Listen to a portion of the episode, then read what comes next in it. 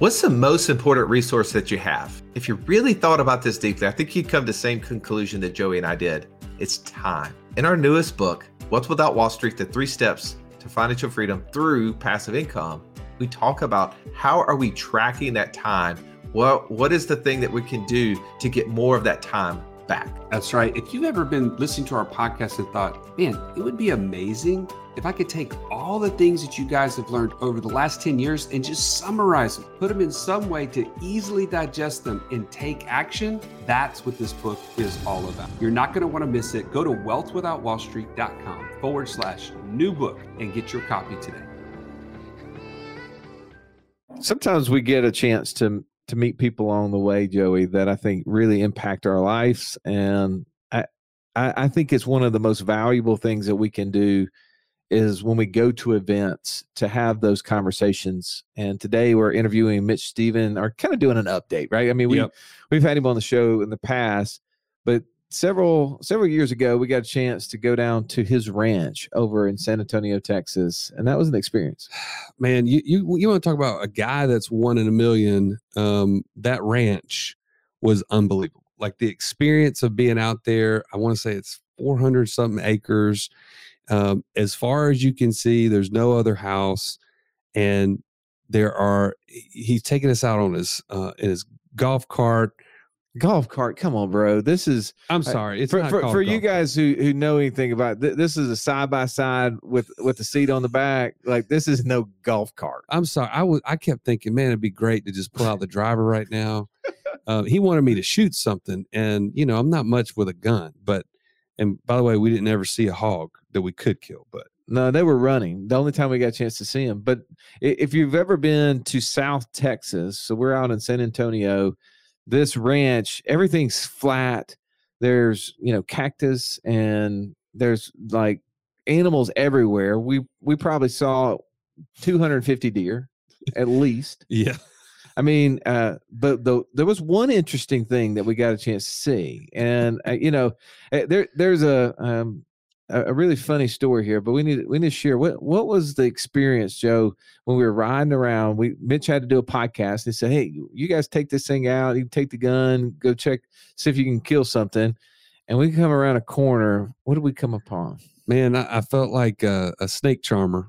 Uh, we we ran across two rattlesnakes and from a distance looked like they were fighting but then it looked like maybe something else was going on. So when you say fighting like what does that mean? Like explain this. Somebody visually has never seen a rattlesnake in the wild much less seen them the way that we saw i mean it, describe it a little better. Okay it looks like they're kind of wrapped up but then they're standing up almost like a cobra eh, is what I envision, like a cobra just standing up, rearing back at each other, and then just one would just attack the other one, and then they would just roll around, and then they'd stand back up, and then the next one would attack the other one, and then they'd stand back up, and it just was this. We were just kind of dumbfounded. I mean, well, here's the thing: is that imagine seeing two six, seven foot rattlesnakes. Yeah, easy. And and how big around? Would you say like maybe like six inches around, eight inches around? How big around mm, those snakes? You think? Probably yeah, five or six inches. I mean, they were enormous. These are these are large, and, and so like half their body is like in like a visualize like a, what a chair like a 90 degree angle half their body is standing straight up and they're like face to face and just we were 30 30 yards from them not even. And and you could just see them and like I was terrified just being that close to him. Like I'm just thinking, at, at, at what point am I going to hit the gas and just leave you guys out? you know, if they even like turned my way, I was going to hit the gas. And then all of a sudden, they're wrapping themselves around each other while still standing up, and then they would fling themselves to the ground.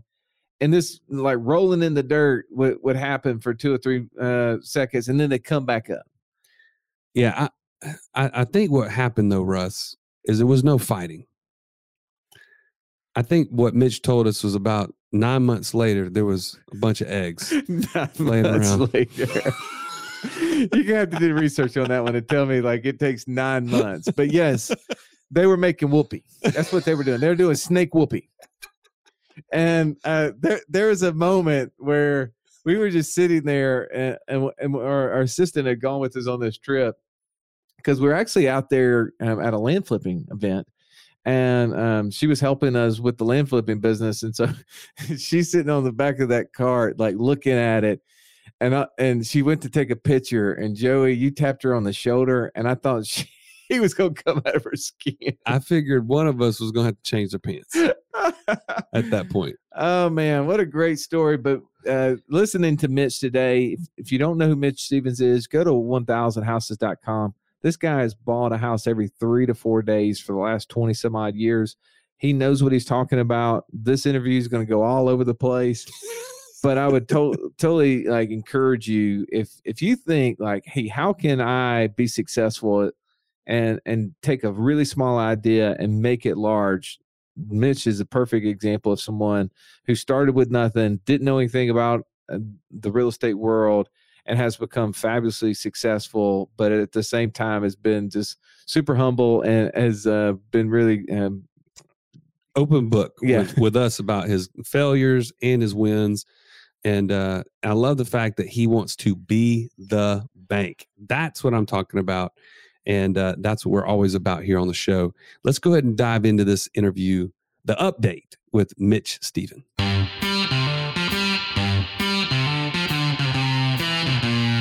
Welcome to the Wealth Without Wall Street podcast, your guide to understanding how to get out of the Wall Street rat race and start your own mailbox money lifestyle.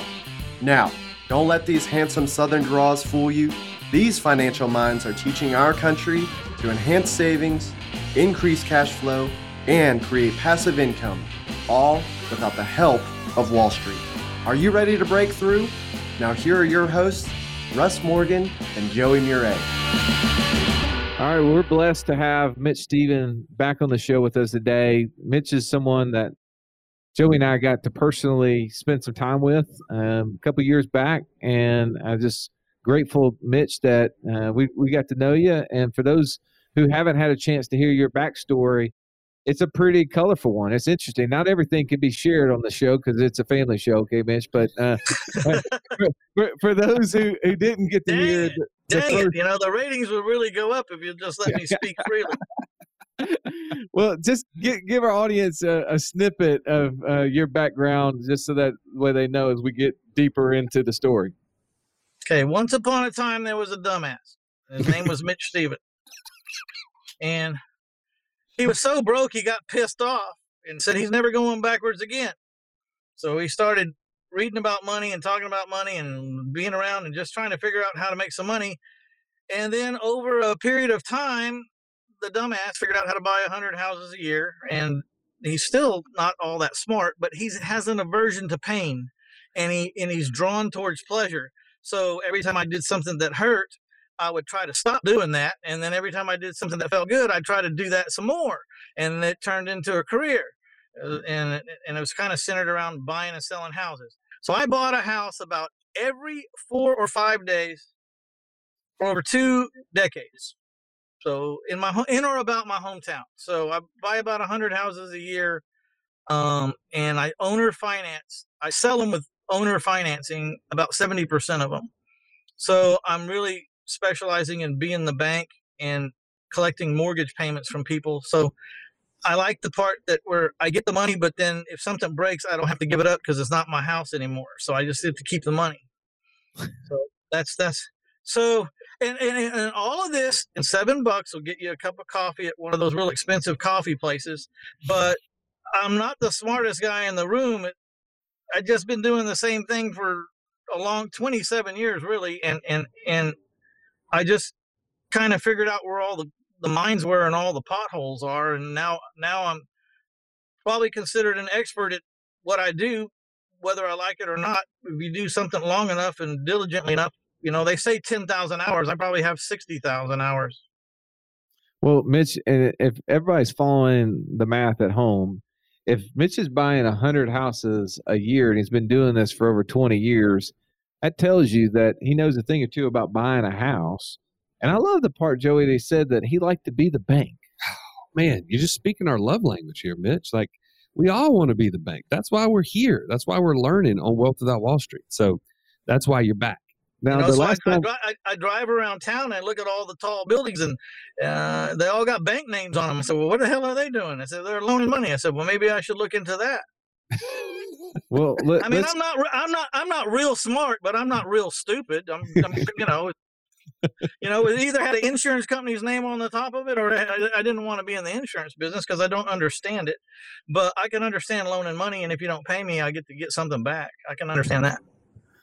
All Mm. right. Well, the last time you were on the show, uh, you were you were sharing kind of the lending business that you're you're in, and and you, you did a, an amazing job of uh, helping other people who needed to get money at work, and allowed you to borrow against that money to buy houses and to then uh, make money over the top of it. Now, kind of update us on what's what's been new with you over the last two years.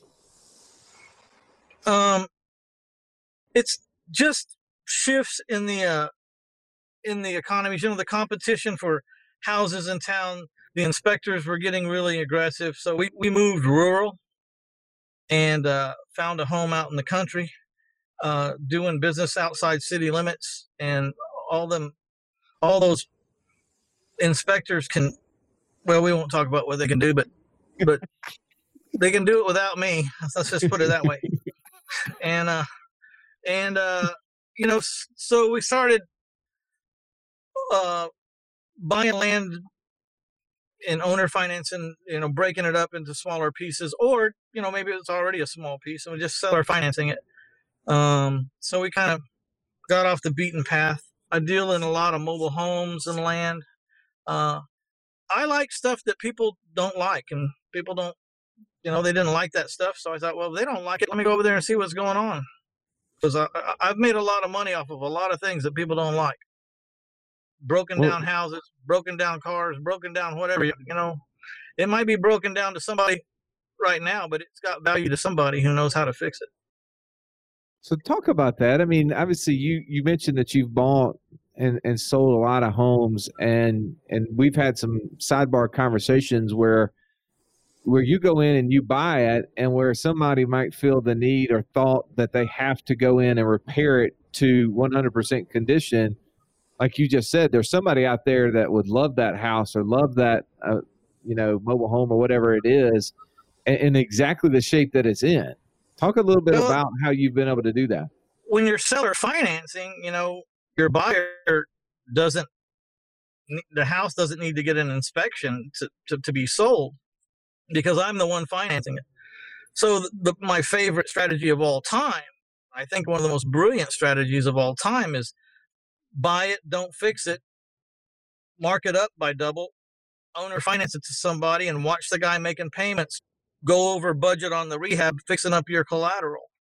So and an example is like if you can buy something for 70 and then it needs 30 in repairs then you know you got a 100 in it so you're trying to owner finance it for 200 you don't always owner finance it for double. Sometimes a one maybe i owner finance it for 190 or 185 but you know good enough. But for this conversation we buy things at x and try to seller finance them at 2x is the goal. And so if you got 70 acquisition 30 repairs and then you got to sell it for 200 or you could just buy it for 70 and owner finance it for 140 as is you know i can as the owner financier i can owner finance the house and the broken windows and the hole in the roof for the same you know i, I can finance it all. I'm, I'm i can do it all baby. I'll finance every defect in that house. And um, then they can go then i can sit back and watch them go over budget instead of me because i don't know about y'all but i always go over budget on the rehab. I, i've never met a rehab budget in my life. And i should by now know how to do that but i just don't and because i think it's the nature of the business so many unknowns to these broken down houses you know and they're unknown for a little while but they eventually show their head and you get to write a check for it. Um so you know when you don't repair the house you buy it in the morning for 70 by noon it's for sale for 140 i'm averaging four days on the market right now down from nine. Covid i don't know what, what got into people about real estate during covid but something's happened maybe it's the low interest rates maybe it's the need for people to get bigger places to and to be able to enjoy more when they're stuck there i don't know but whatever happened our days on market went from nine days to four days. And by the way, I don't even put signs in my yards anymore. Not even one. I sell. I have four days on the market. I don't even. I don't even buy signs anymore. Are, So- are you still using your list, uh, Mitch, as far as like texting and email list? Is there is your Yeah. primary source still? Livecom. You know, I put out 20 signs around the neighborhood and one sign in the front yard on a lot of houses for a long time. Now I have 11,000 people in this town that want an owner financed home that haven't found one yet. And all I have to do is send out a text to them for two cents a piece. And I actually, you only need to send out a text for 3,000 of them at a time because usually in the first round of 3,000, you'll find your buyer. Wow. And that's It's brilliant. that, that's a really awesome strategy. And and the last episode, I won't make you redo it, but go back if you if you don't know what he's talking about, go back and listen to his previous episode. He details how he got that list. So you you're still um you- you're still doing that. You've been able to reduce your um your time on the market from nine days to four days. Talk a little bit about the default world. Have you seen that change at all over the last year and a half? Well, we were worried about it going into COVID, and of course the courthouses shut down, and so they weren't they weren't open to do evictions or foreclosure. So that was we thought that's going to be a problem.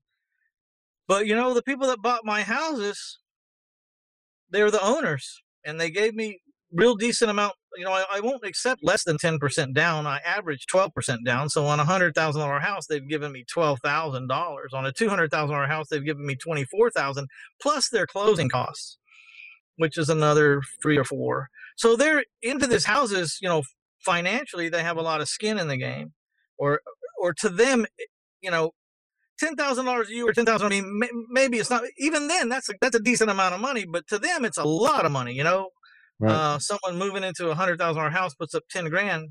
That's a good chunk because it's all relative, and um, and then they because it's their house, they've put on new roofs and put in new windows and you know a new front door and electric garage door opener and sprinkler systems and porches and patios and pools and fences and and so now they're got even more skin in the game. They just don't walk away from these houses very easy. So consequently, we learned during COVID that we didn't see any increase in our normal foreclosure rate. And our normal foreclosure rate was about 2%.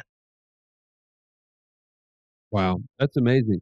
And there hasn't been anything from the standpoint of uh, on the on the law side or, or federal side where you got any pressure as a lender to forgive any payments or anything like that throughout all this.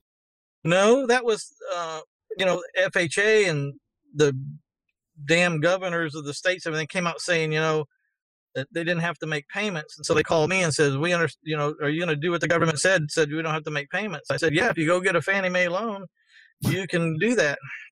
But I'm not, I'm not Fannie, I'm Fannie Mitch. Okay. So, and that program is excluded from that deal. Um,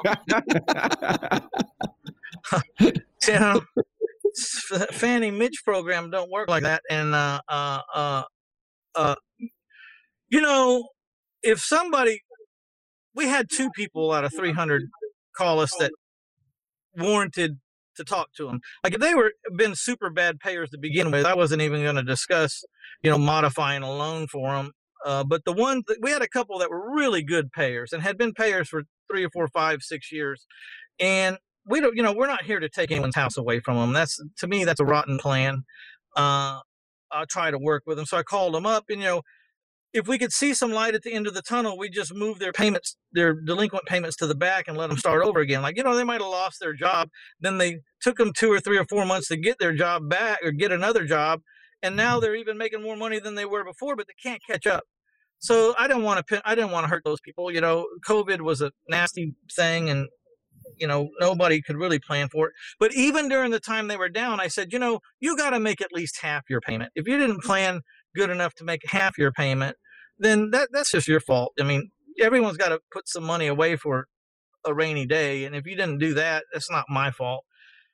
Most of them, I mean, all of them could do that. They they had enough. They just wanted to know that we were going to help them a little bit if they if they were trying. We we verified that they were trying. Uh, you know, I don't believe anybody about anything anymore. So they said they got downsized. I said, well, then have your HR person send me a letter that said you got let go and and and, and show me. and then show me where you got a new job, what you're making, and if there's a light at the end of this tunnel, I'll just move your four payments to the end. You know what I mean? But I'm not forgiving it.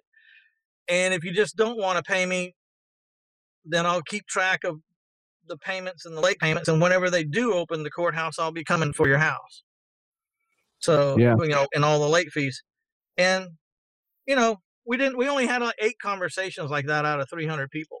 And, um, you know, only two of them, uh, warranted, you know, that we should bend over backwards to work with them, you know, because they'd been great people and they, they never messed us around or anything. And they, they were solid people and they were back on their feet. They just couldn't catch up. So we worked with them. Are you looking for ways to implement ideas, get exposure to new ones, and be surrounded by people on the same journey as you? Joey, where can they go to do that? Go to wealthwithoutwallstreet.com forward slash community. You can join for free today. Well, so Mitch, we were uh, we were talking a little bit on the last show, and I know you raised like over twenty five million dollars or something like that, and um, and, and was using that private money to acquire these homes. Uh, obviously, interest rates are much lower, and, and things have changed. Have you gone back and refinanced any of that? Or are you still um, rocking along just the way you were? we did a few things. We we refinanced some. Uh, well, we hypothecated a couple of million dollar bundles of notes. Hypothecation meaning we pledged our notes as collateral. We can't refinance our houses because we don't own them anymore. We sold them to the people that are inside them making payments. So I can't refinance the house. I don't own it anymore. But I do own a note. So I pledged my notes or, or hypothecated my notes to a bank and they would uh, refinance all my underlying debt underneath from my private lenders. And, uh, and so, you know, my private lenders were getting paid six, seven, eight, nine, ten percent, depending on how old some of these notes were. And we were able to refinance at 3.6% on a 15 year fixed AM um, with maybe a half a point and no appraisals. And the reason why it's no appraisals is, you know, because appraisals on 40 houses could turn into a chunk of money. Yeah. Uh, no appraisals because I'm not getting a real estate loan. I'm pledging a personal asset called a real estate lien note. It's not. It's not a real. They're not loaning me money to buy a, property or or on the property. They're loaning against my notes. So technically, they're not regulated to get a, an appraisal. So what they would do is they would maybe pick 10 of my 40 notes and send it over to a broker and get a BPO, a broker's professional opinion for 100 bucks. And if my values randomly looked in line, then they were not going to require any appraisal. So they went and did the 10 random um, BPOs, and I came in right where I said I would, or or under. You know what I mean? I I I I, I was conservative so that when this happened, I would shine. And so they took one look at the the little test swath they did and said, "No, this th- these are good." So they didn't they didn't uh, require me to get a loan. So I basically got a free loan uh, at three at three point six percent, fifteen year AM, fixed. Wow. Yeah, so you were able to take some of that private money that you were borrowing at eight, nine, ten percent, and refinance it ultimately to that rate. Yeah, it changed my cash flow like over a hundred thousand dollars a year, easy. And then we took a little bundle of notes and we sold them uh, because we wanted to have some dry powder, uh, just to see where this economy is going, and be in a position to strike fast with our own cash if uh, prices decrease anytime soon. Doesn't look like they're decreasing right now because we're looking to buy some or and we're also looking at storages so we would spend that money on storages or we would spend that money on bargains right now we're trying to find larger tracts of lands 250 300 400 500 600 700 acres so that we could break them up into smaller ranchettes and seller finance the ranchettes All right. So, Mitch, you said a bunch of different things there, and I don't want people to miss this. That There are things that guys that are wise in the real estate world um, they say, and then there's things that they say that you have to kind of listen for. And you just mentioned one thing was you got to get dry powder right now. Is there anything in in your mind right now that you're looking at as far as trends that somebody who's sitting in, in a point of cash as you know a lot of our clients are sitting there uh, in cash in these in these life insurance policies ready to pull the trigger um, on stuff. What are some of those trends you're looking for outside of you you mentioned the ranches. People probably aren't in that same position to take down a 700 acre ranch uh, at, like you are but are but- there but other things that people are looking for Well, you don't have to take down a 700 acre ranch. The reason how I learned it worked was I was taking down 15 acre places and breaking them into two acre places, you know, and, and then, you know, where I was buying five acre place and breaking it into, you know, five one acre tracks and then seller financing it and watching how, watching how that worked and seeing that, you know, they were red hot. And I'm kind of under the auspice that even if things get tough, uh, uh, more people will want to get out into the country and and find their bug out spot. You know, which is some of what's driving it. A lot of people after COVID is like, I'm getting the hell out of this city. I'll drive to it every day, but I'm going to live there in case in case this gets bad. A lot of people are moving out to the rural, you know, out of town a little bit. Not they don't want to go too far, but they want to get away from the population centers. I'm guessing that's what it is. I mean, I, um, so when you said not a lot of people can buy big ranches, I mean, there was a time I couldn't buy one either. I was buying really tiny, not even ranches, just little pieces. What I was buying, you know, two acres or one acre for cash at one price, and then owner financing it for two and a half x, you know, or three x. When you buy just uh, when you, when you can steal a half acre lot for 10 grand, it's not too hard to sell it for 3x or 4x. So it's more moving parts, but as you move up the chain and you get deeper pockets, you don't want to do everything one one lot at a time. You, you, as you build yourself up, you you start buying bigger pieces, you know, so that you have you can move faster. But everyone starts out in the same place, probably broke and slow. So that's where I came from, broke and slow and, and, and dumb. I was came from broke, slow, and dumb. So, Well, so I would good. just try little things, and like I said, if they worked out, I try to do it again. If they didn't work out, I stopped doing that. That, that's reassuring for for those of us who uh, meet a lot of those cr- same criteria. You mentioned also in that uh, conversation a second ago, you talked about storage, and I know when we we uh, talked last, you had uh, you had a lot of storage, especially around some of the lakes there. Uh, talk about that. How, how's that business been, and have you been expanding it, or have you been selling off those assets? Well, yeah. So I live at Canyon Lake, Texas, and not to be confused with Canyon Lake, California, for heaven's sakes.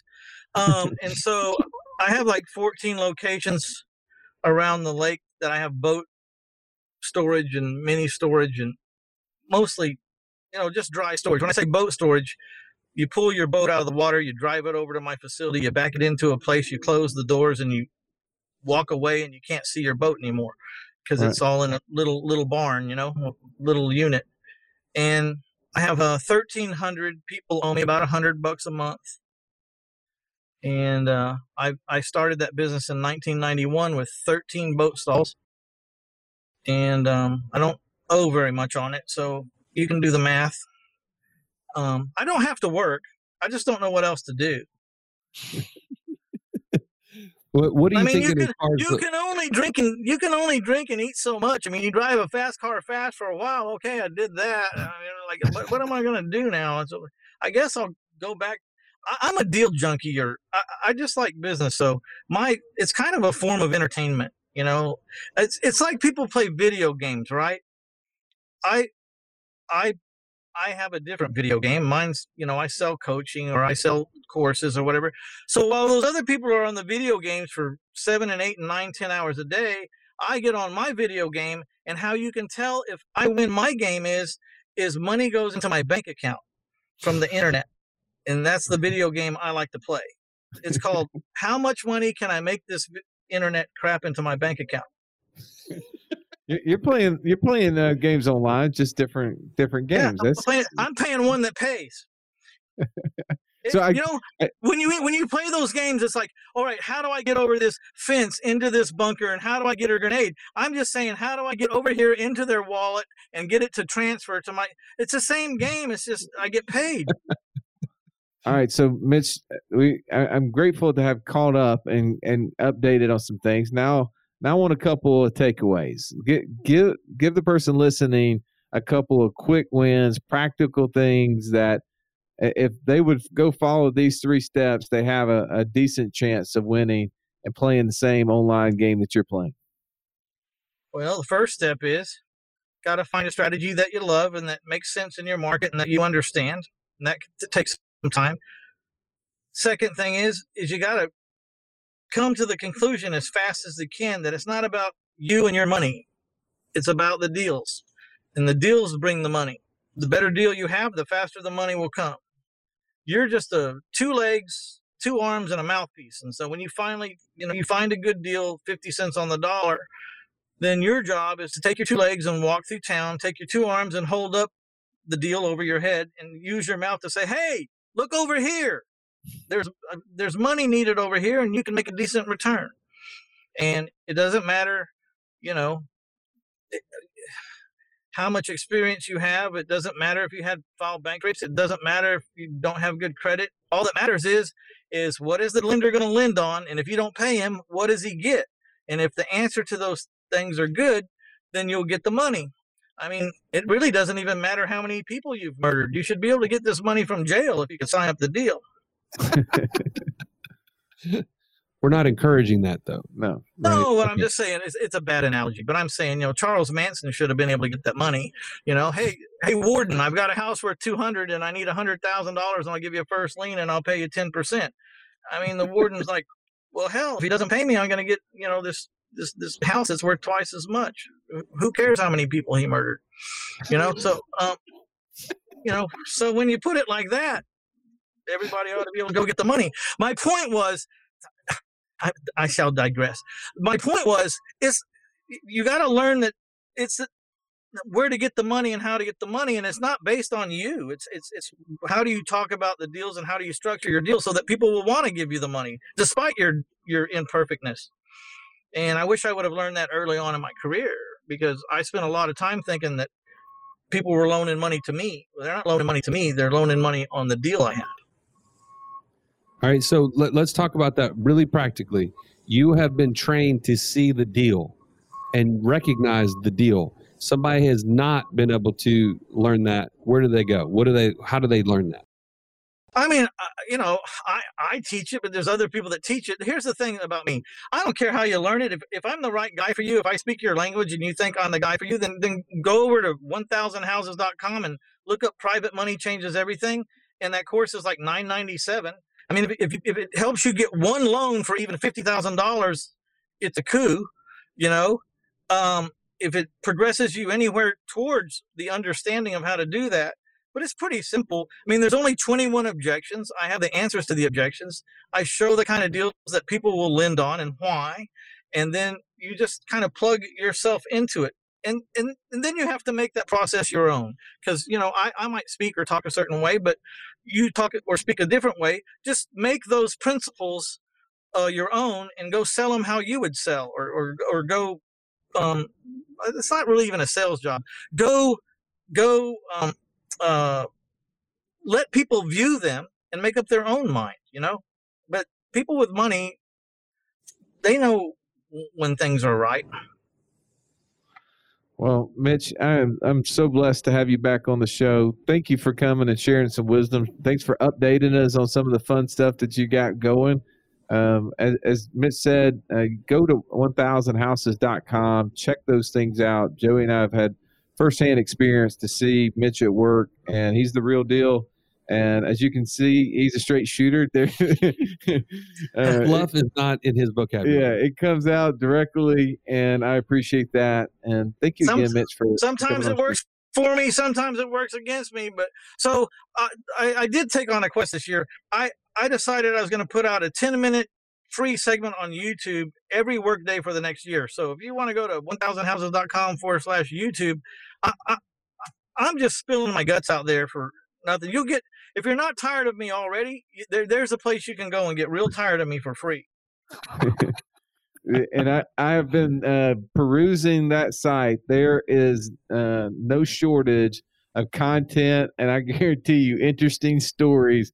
It, it, it's it's worth uh, watching two or three videos for sure. So definitely go check uh, Mitch out on YouTube. Subscribe to that channel, and um, check him out because we we think a lot of you, Mitch, and we appreciate you coming on and sharing with our audience. Thank you. So let me. I look like this over there because they made me take my hat off at the YouTube place. So they, they Hmm. said they said YouTube penalizes cowboys. So I said, well, I already don't like it, but since I already paid for it, I guess I better do it. So Well, thanks again, Mitch, for joining us. And thank you, as always, for listening. We'll catch you on the next episode. hey, thank y'all. It's always a pleasure, man. And whenever you get down this way, come on down and I'll introduce you to some of my hogs on my place. Done. Absolutely. Done. All right. Yeah. Have a great day. You might have to put a hole in a couple of them. I'll show Joey how to do that. All right. All right.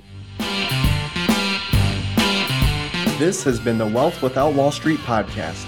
Don't forget to subscribe to the show to break free of the Wall Street mindset and begin building wealth on your own terms in places you understand so that your wealth will never run dry.